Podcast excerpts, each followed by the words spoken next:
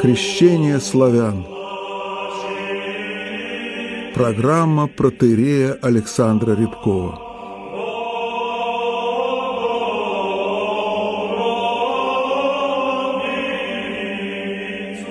Крещение Болгарии. Передача первая. Добрый день, дорогие братья и сестры. В эфире радио «Град Петров», программа «Уроки истории». Сегодня в эфире для вас говорит о крещении Болгарии, 1150-летие, которое мы празднуем в этом году, протерей Александр Рябков. Итак, крещение Болгарии, становление болгарской церковности и влияние ее на распространение христианской культуры на Балканах и Руси.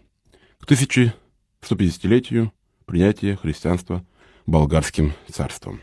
Прежде чем говорить о принятии христианства болгарским царством, надо сказать несколько слов об истории появления этого государства на Балканах.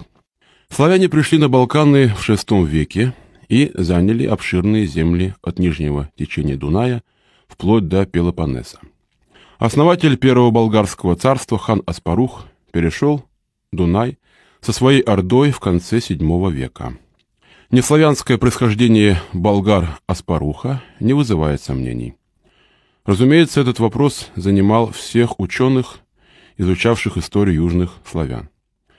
Чешский историк Любар Нидерле утверждает, что болгары – племя гунского происхождения. Его соотечественник, знаменитый исследователь болгарской истории Константин Ирычек, в своей фундаментальной истории болгар приводит мнение как о тюркском, так и о финском происхождении полчищ Аспаруха. Константин Ирычек упоминает о неудачных попытках русского славяноведа Александра Гильфердинга связать происхождение имен болгарских ханов с венгерским языком. Также в своей книге он ссылается на утверждение ученых, ориенталистов, Казанского императорского университета, что имена эти могут быть объяснены с помощью чувашского языка. Британский историк русского происхождения Дмитрий Оболенский в своей книге «Византийское содружество наций» пишет, что отец Аспаруха, хан Кубрат, был правителем анагуров, народа западно-тюркского языкового ареала.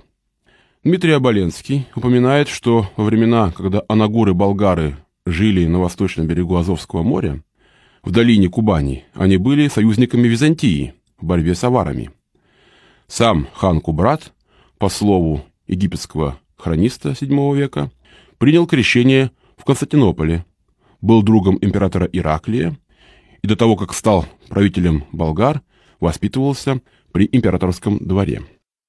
В трудах известного археолога и историка Михаила Илларионовича Артамонова мы находим сведения, что Кубрат был племянником одного из крупнейших аристократов тюркютского каганата – Органа Мохеду. С этим в полной мере соглашаются и современные российские ученые. Вместе с крещением будущий правитель болгар хан Кубрат получил в столице Византийской империи и титул патриция – Христианство в Приазовье стало распространяться задолго до крещения Кубрата Византии. В VI веке среди кочевников Северного Причерноморья проповедовал епископ-миссионер Кардост. Благодаря этому крестился владевший приазовскими и причерноморскими степями гунский князь Горда или Грода.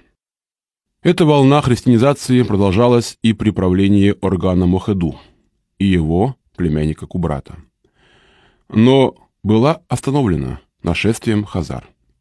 Держава Кубрата, называемая Великая Болгария, после раздела между его наследниками была разгромлена хазарским каганатом. Сын Кубрата, хан Аспарух, вместе с частью своего народа, теснимый хазарами, перекочевал за Дунай. С этого момента и началась история соперничества болгар с Византией.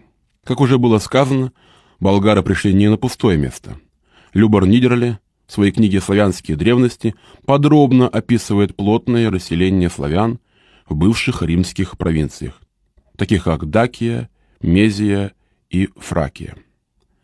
Он также приводит исторические свидетельства, что окончательная победа Византии над славянами в исконных греческих областях была одержана византийскими императорами лишь к концу VIII века.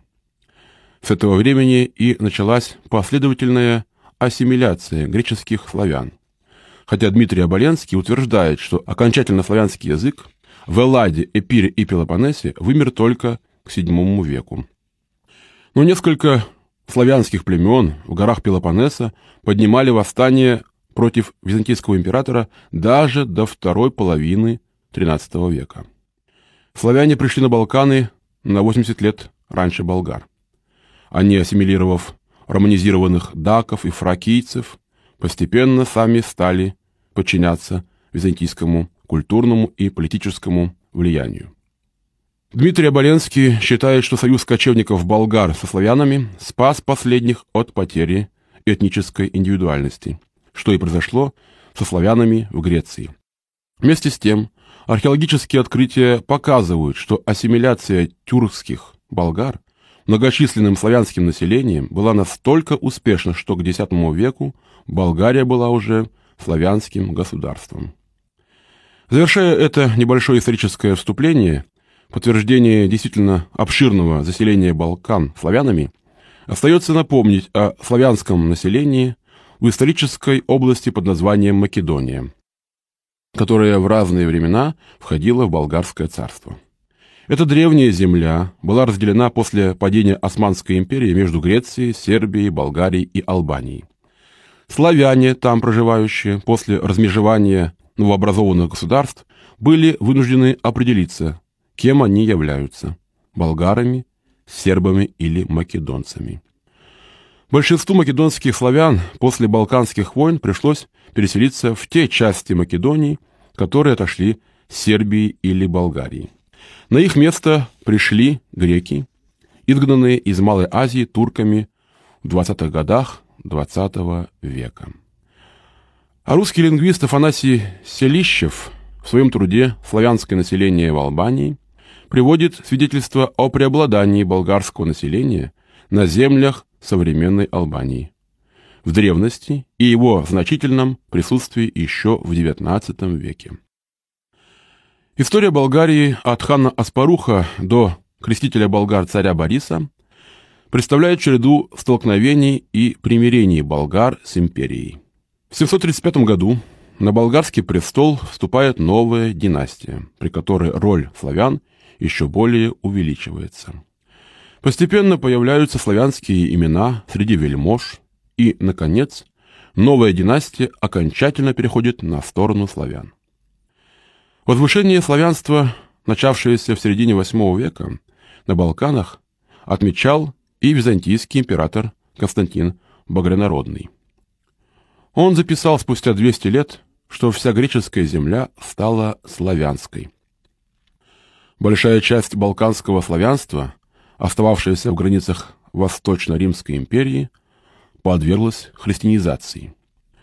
Все более и более разраставшееся болгарское государство вбирало в себя славян, просвещенных христианством.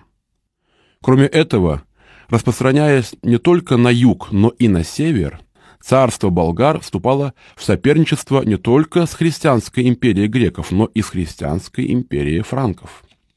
Оставаться языческим государством между двумя сильными христианскими державами было далее невозможно, да и попросту нецелесообразно ибо пусть и соперничающие между собой греки и франки всегда бы нашли общий язык для соглашения об общем противостоянии некрещенным варварам. К тому же языческому князю было крайне трудно добиться равноправия в союзах и соглашениях с христианскими государями. Какие бы гонения ни воздвигала аристократическая верхушка, состоящая из потомков болгар-степняков, на появившихся уже тогда болгарских христиан, но дни язычества в Болгарии были уже сочтены. Вскоре гонения в Болгарии будут воздвигнуты уже не на христиан, а на язычников, крестителем болгар, царем Борисом. Принятие Болгарии христианства было обусловлено и внутренними причинами. вызревавшими в среде местной феодальной знати. В стране существовало две религии – староболгарская, сильно развитым астральным культом, как у большинства скотоводческих народов, и славянская, связанная с поклонением земледельческим божествам. Принятие христианства давало возможность устранить раздвоение общества и тем самым содействовало сплочению господствующего класса и укреплению болгарского государства. Болгарский царь Борис и его народ стоял перед выбором, откуда принять крещение. С одной стороны, первоначально он был в дружественных отношениях с князем Великой Моравии Ростиславом, при дворе которого уже действовала миссия святых Кирилла и Мефодия. С другой стороны, Недружественные отношения с Византией бросали царя Бориса в объятия немецкого короля, бывшего противником Византии. В конечном счете, военный союз царя Бориса и Людовика Немецкого, который они заключили против Ростислава, князя Великой Моравии, склонял чашу весов в сторону западного христианства. Союз Людовика и Бориса был большой угрозой для Ростислава Моравского, владения которого лежали между королевством франков и болгарскими владениями. Кроме того, ведя войну с немцами, он не мог допустить, чтобы на территории Моравии свободно действовало немецкое духовенство, чтобы епископы Пассау и Зальцбурга осуществляли духовную власть над населением Великой Моравии. Чтобы решить обе эти задачи, Ростислав в 862 году отправил посольство в Константинополь. Итогом переговоров князя Ростислава и императора Михаила – стало не только прибытие греческих просветителей, но и военная экспедиция Византии против Болгарии. Не будем отметать значение военного нажима империи на болгарского владетеля в деле принятия им христианства из Царьграда. Но все-таки нельзя исключать и те другие весомые причины, склонившие Бориса к восточному христианству. Походы болгар в Моравию познакомили южных славян с христианской миссией святых Кирилла и Мефодия развернутой ими среди западных славян. При этом славяне юго-западной Болгарии были расположены к Византии благодаря христианству, принятому ими из Константинополя.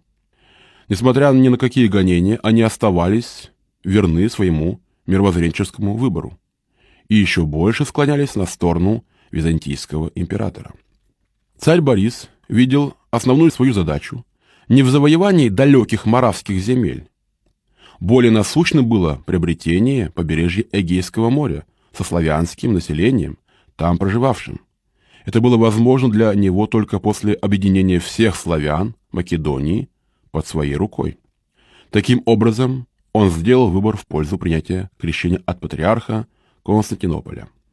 Кроме всего прочего, приняв крещение из Византии в 864 году, царь Борис вернулся к своему первоначальному союзу с Ростиславом, от которого он отказался под давлением германцев и хорватов. Недаром впоследствии ученики святых Кирилла и Мефодия, изгнанные из Моравии, нашли убежище именно в Болгарии. Борис принял в крещение имя Михаил в честь своего крестного, которым стал константинопольский император Михаил. После этого он жестоко подавил языческое сопротивление знати внутри Болгарии и крестил свой народ в 865 году. Принятие христианства Борисом от византийцев вызвало разочарование римского папы Николая, который рассчитывал, что болгары, благодаря королю Людовику, будут крещены немецкими епископами и признают власть главы Западноевропейской церкви. Папа был не прочь побороться за Болгарию, в которой он надеялся утвердить свою власть. Он вступил в переписку с Борисом и даже присылал в Болгарию своих представителей. Но на деле вышло так, что царь Борис хладнокровно использовал отношения с Римом только для того, чтобы избавиться от духовной опеки Константинополя. Дальновидный государственный деятель, каким был болгарский правитель, повел тонкую дипломатическую игру. Он сумел добиться от патриарха Фотия автономии болгарской церкви хотя и подчиненной Константинополю. Но священство в недавно крещенной Болгарии оставалось греческим, и богослужение совершалось также на греческом языке. И потому очень кстати было появление в болгарских пределах христианских просветителей святых Климента и Наума. Царь Борис чрезвычайным радушием принял этих изгнанных из Моравии учеников святых Кирилла и Мефодия, предоставив все условия для их миссионерской работы в своих землях. Это была следующая ступень в болгарской церковной истории, на которой болгарская церковь приобретала еще большую самостоятельность.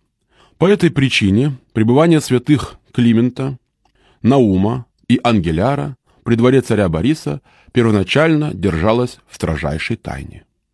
Святой Климент был направлен в юго-западную Болгарию, где в городе Охрид основал свою знаменитую книжную школу. Святой Наум первоначально оставался в болгарской столице, городе Плиска.